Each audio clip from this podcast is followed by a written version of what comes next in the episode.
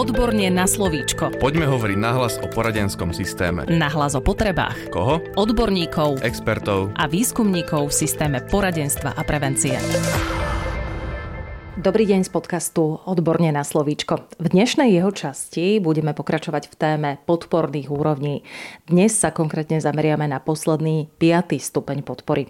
O tom, ako vznikol, kto na ňom pracoval a čo je jeho obsahom, sa budeme rozprávať s logopedičkou Emíliou Lazovou, koordinátorkou tvorby podpornej úrovne 5. stupňa, ktorá aktuálne pôsobí vo výskumnom ústave detskej psychológie a patopsychológie v týme Národného projektu Štandardy. Dobrý deň. Dobrý deň, ďakujem vám za pozvanie. Aká bola pani Lazová tvorba dokumentu 5. stupňa podpory?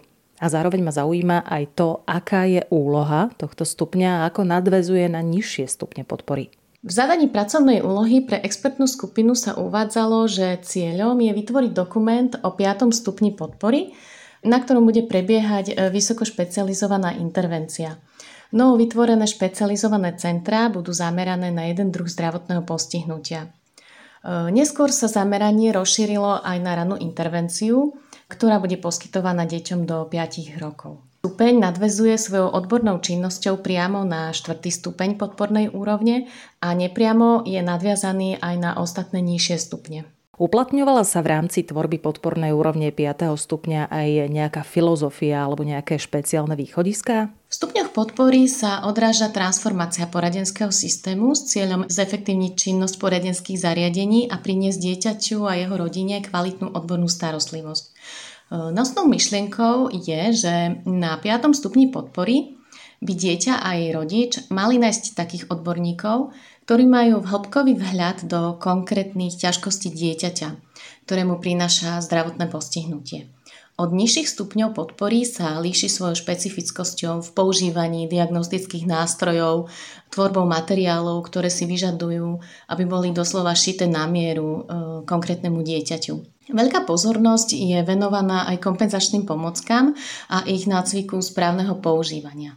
Piatý stupeň svojou podstatou slúži ako podpora všetkým odborným a pedagogickým zamestnancom na nižších stupňoch podpory, ktorí sa vlastne podielajú tiež na starostlivosti o deti so zdravotným postihnutím. Popíšme si, ako sa vytváral 5. stupeň podpory, kto sa na ňom podielal, konkrétne na jeho tvorbe a ako vyzeral prvý náčrt dokumentu. Takže prvým krokom bolo vytvorenie týmu odborníkov. Autormi dokumentu 5. stupňa sa stali odborníci z Woodpapu, ktorí majú dlhoročné skúsenosti v oblasti starostlivosti o deti s postihnutím. Pani psychologičky Katka Zborteková a Ľubka Kročanová, ktoré sa vo svojej praxi venujú aj deťom so sluchovým postihnutím. Tiež Janka Čajagiová, špeciálna pedagogička, ktorá sa venuje deťom s poruchou autistického spektra. V priebehu tvorby dokumentu boli prizývaní tiež aj ďalší špecialisti. Boli to väčšinou ľudia z Centier špeciálno-pedagogického poradenstva, venujúci sa úzkému okruhu zdravotných postihnutí. Zapojili sa tiež aj odborníci z Centra včasnej intervencie. Všetkým týmto spolupracovníkom by som sa chcela aj touto cestou poďakovať e, naozaj za ich nasadenosť a za kvalitnú prácu. K prvotnému náčrtu dokumentu e, by som chcela zmeniť to, že v našej expertnej skupine sme definovali, aké odborné činnosti budú náplňou špecializovaných centier. Kto bude súčasťou multidisciplinárneho týmu. Teda riešili sme personálne obsadenie.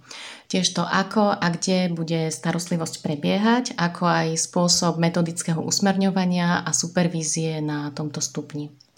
V otázke spektra špecialistov na 5. stupni podpory sme sa snažili v našej expertnej skupine vytvoriť priestor naozaj pre všetkých odborníkov čo najväčšej miere.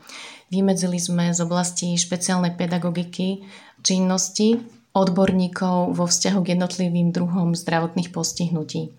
Definovali sme rámec odbornej činnosti špeciálneho pedagóga so zameraním na sluchové postihnutie, tiež špeciálneho pedagóga so zameraním na zrakové postihnutie, mentálne, na poruchy autistického spektra, ako aj rámec odborných činností logopéda, liečebného pedagóga, sociálneho pedagóga, psychológa, fyzioterapeuta a kariérového poradcu. V ďalšej fáze sa ukázalo, že nevyhnutne potrebujeme externých konzultantov. A tak kategórie činností odborných zamestnancov vypracovali špecialisti z centier zamestnaných na konkrétne vysoko špecializované činnosti.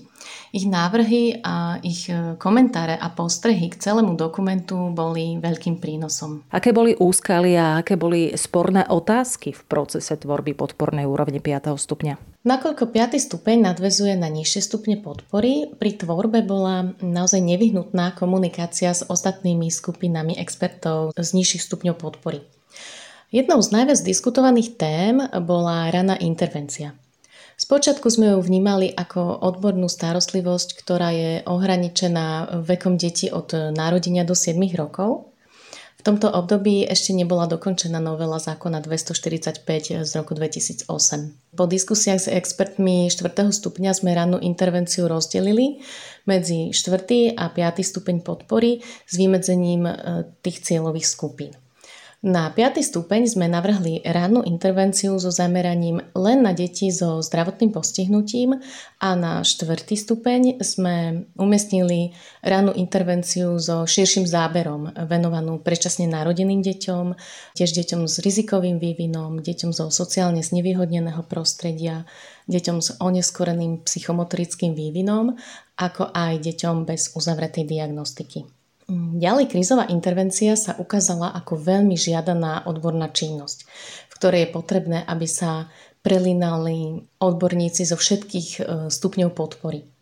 Medzi koordinátormi stupňov sme teda viedli diskusie o tom, kto z odborných zamestnancov by mal e, vykonávať túto krízovú intervenciu. Z hľadiska vymedzenia jej obsahu sme tiež porovnávali jej definovanie z rôznych pohľadov priebehu tvorby dokumentu sme riešili tiež jednotlivé úrovne diagnostiky na konkrétnych stupňoch.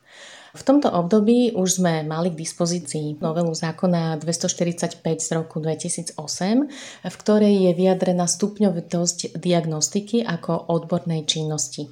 Uvádza sa tam diagnostika orientačná, čiastková, základná, komplexná, tiež e, špecializovaná, diferenciálna, vysoko špecializovaná. Teda ďalší smer v zosúľaďovaní jednotlivých stupňov bol o tom, že sme sa snažili vhodne umiestniť tieto diagnostické úrovne a zabezpečiť ich e, vzájomnú nadväznosť. Najzložitejšou otázkou pri vytváraní stupňov podpory bolo, aké sú vlastne tie medzníky medzi jednotlivými stupňami.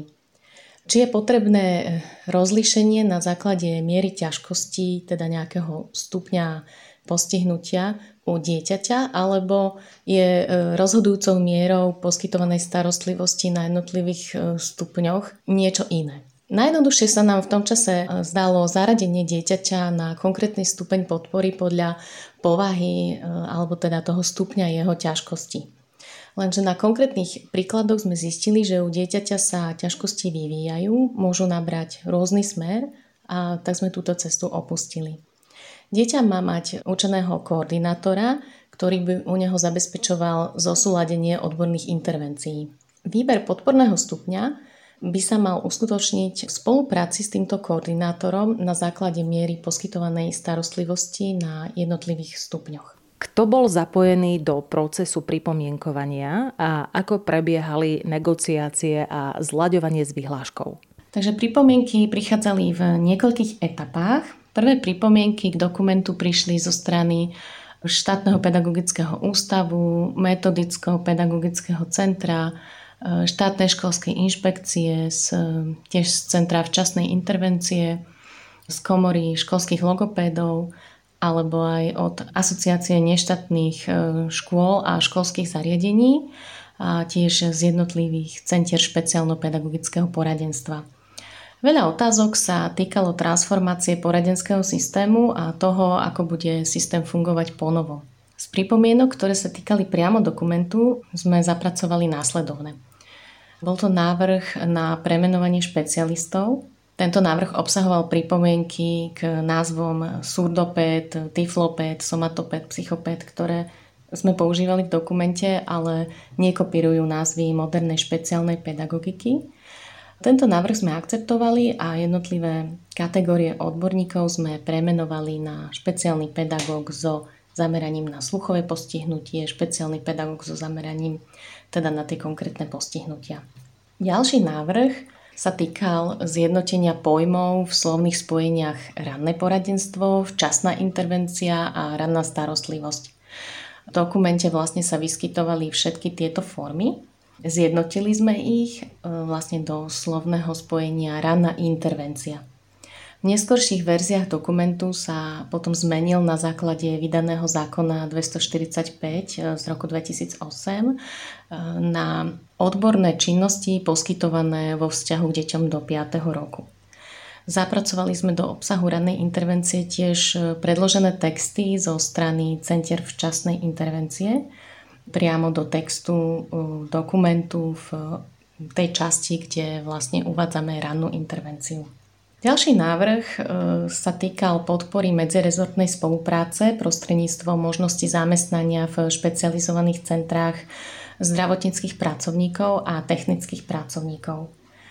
Niektoré centra vlastne potrebujú na svoje fungovanie takých technických pracovníkov, ktorí by pomáhali inštalovať e, rôzne počítačové programy, špecializované softvéry pre deti s jednotlivými postihnutiami, alebo vlastne takých technických e, pracovníkov, ktorí by pomáhali nastavovať e, napríklad tie jednotlivé kompenzačné pomocky, ktoré sú elektronické. Do dokumentu sme teda vložili aj texty o, o možnosti zamestnať technických pracovníkov, a tiež aj o zdravotníckých pracovníkov, ako sú fyzioterapeut alebo nejaký iný zdravotný pracovník, nakoľko vlastne špecializované centrá sa budú venovať deťom, ktorí majú vlastne zdravotné problémy. Preto sme videli to premostenie e, do rezortu zdravotníctva ako dobrým riešením. Druhé kolo pripomienok boli to pripomienky, ktoré sme obdržali zo strany Ministerstva školstva, vedy a výskumu a športu tieto návrhy priniesli najväčšie zmeny do nášho dokumentu. Išlo napríklad o návrh rozšírenia pôsobnosti špecializovaných e, centier poradenstva a prevencie. Teda išlo o zmenu z regionálneho pôsobenia na celoslovenskú pôsobnosť. Dôvodom má byť predpokladané nerovnomerné e, rozmiestnenie špecializovaných centier a priepustnosť 5. E, stupňa podpory s nižšími stupňami. Ďalší návrh e, sa týkal obmedzenia vstupu na 5. stupeň. V pôvodnom texte sa uvádzalo, že dieťa na 5. stupeň podpory môže prísť e, z iniciatívy rodiča alebo učiteľa, ale ponovom sa teda tento vstup e, dieťaťa špecifikuje tak, že na 5. stupeň je možné prísť len s odporúčaním od nižších stupňov podpory alebo s odporúčaním od lekárov. Cieľom je vlastne podpora 4. stupňa ako systému tzv. jedných dvier pre rodiča. Posledný návrh v tomto pripomienkovom konaní bol návrh e, vyradenia krízovej intervencie z 5. stupňa a teda išlo o jej presun na nižšie stupne podpory. Tretie kolo pripomienok Išlo o pripomienky, ktoré pochádzali od tvorcov legislatívy a z oddelenia inkluzívneho vzdelávania na ministerstve ich cieľom bolo také záverečné zosúladenie dokumentu so zákonmi a s výhľaškami. Tieto pripomienky obsahovali návrh na zlúčenie úžších zameraní na jednotlivé zdravotné postihnutia v rámci špeciálnej pedagogiky. Teda, že v personálnom obsadení e, špecializovaných centier poradenstva a prevencie budú len také kategórie zamestnancov, pre ktorých e, sú vydané profesijné štandardy. Mm, teda ako sme tam mali rozčlenených špeciálnych pedagógov, ktorí sú zameraní na jednotlivé zdravotné postihnutia, tak vlastne nakoniec e, sa to muselo zastrešiť e, jedným pojmom, jedným všeobecným špeciálnym pedagógom. Tým pádom vlastne z dokumentu vypadli tieto zamerania, že špeciálny pedagóg zameraný na zrakové postihnutie, špeciálny pedagóg na sluchové postihnutie, nakoľko vlastne profesijné štandardy takéto kategórie až veľmi úzke neuvádzajú, ale vlastne je tam kategória špeciálny pedagóg, takže takto to bolo zhrnuté do jednej kategórie odborného zamestnanca. Ostali tam aj ďalší odborní zamestnanci, ostal tam logopéd, liečebný pedagóg, psychológ, sociálny pedagóg, kariérový poradca. Taktiež e, ostatných e, navrhovaných zamestnancov, ako sme mali technickí e, pracovníci, a zdravotníckí pracovníci. Ukázalo sa, že zákon to v podstate neumožňuje a že v tomto dokumente teda nebudú nakoniec menovaní. Ďalší návrh sa týkal zosúladenia ranej intervencie s novelou. Táto odborná činnosť, raná intervencia, je v novele zákona uvádzaná pod slovným spojením odborné činnosti vo vzťahu k deťom do 5 rokov. Teda mení sa aj samotný názov, ale tiež aj Obmedzuje sa to nie už teda do 7 rokov, ale do 5 rokov. A na záver ma veľmi zaujíma, čo prinášajú tieto zmeny, o ktorých ste doteraz hovorili. Tieto zmeny prinášajú aj zánik e, rannej intervencie na 4. stupni, ktoré sme pôvodne plánovali. Nový zákon umiestňuje rannú intervenciu len na 5. stupeň podpory. Na 4. stupni podpory však ostáva starostlivosť e, o všetky deti od 0 rokov až do ukončenia prípravy na povolanie. To znamená, že aj úplne malé deti tam v podstate majú naďalej dvere otvorené. Ďalší návrh e, je doplnenie rehabilitácie ako odbornej činnosti u sociálneho pedagóga, špeciálneho pedagóga, liečebného pedagóga, rehabilitácia je vlastne uvedená v novom zákone a potrebovali sme ju do dokumentu tiež zapracovať. Ďalší návrh zmien sa týkal logopedickej činnosti. Ide vlastne o vyradenie ľahkých stupňov narušenej komunikačnej schopnosti u logopéda na 5. stupni podpory. Odôvodnením je to, že tieto ľahšie druhy narušenej komunikačnej schopnosti e, by mali byť riešené na nižších stupňoch podpory. Posledný návrh E, sa týkal rozšírenia možnosti zamerania špecializovaného centra poradenstva a prevencie. Išlo o vloženie rannej intervencie do charakteristiky 5. stupňa. Predtým sa plánovalo zameranie špeciálneho centra poradenstva a prevencie len na jeden druh postihnutia a vložilo sa tam rozšírenie aj o možnosť e, zamerania špecializovaných centier na poskytovanie teda rannej intervencie tých odborných e, činností poskytovaných e, deťom do 5 rokov.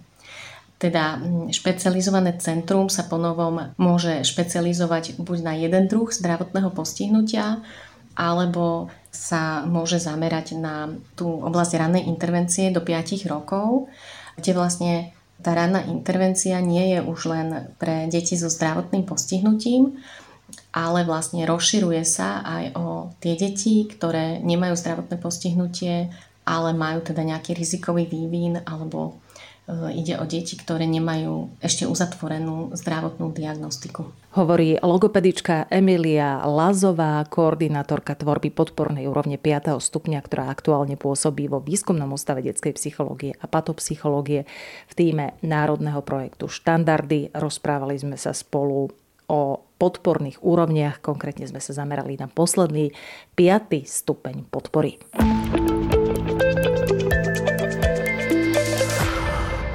Podcast Odborne na slovíčko sa realizuje vďaka podpore z Európskeho sociálneho fondu a Európskeho fondu regionálneho rozvoja v rámci operačného programu Ľudské zdroje. Odborne na slovíčko.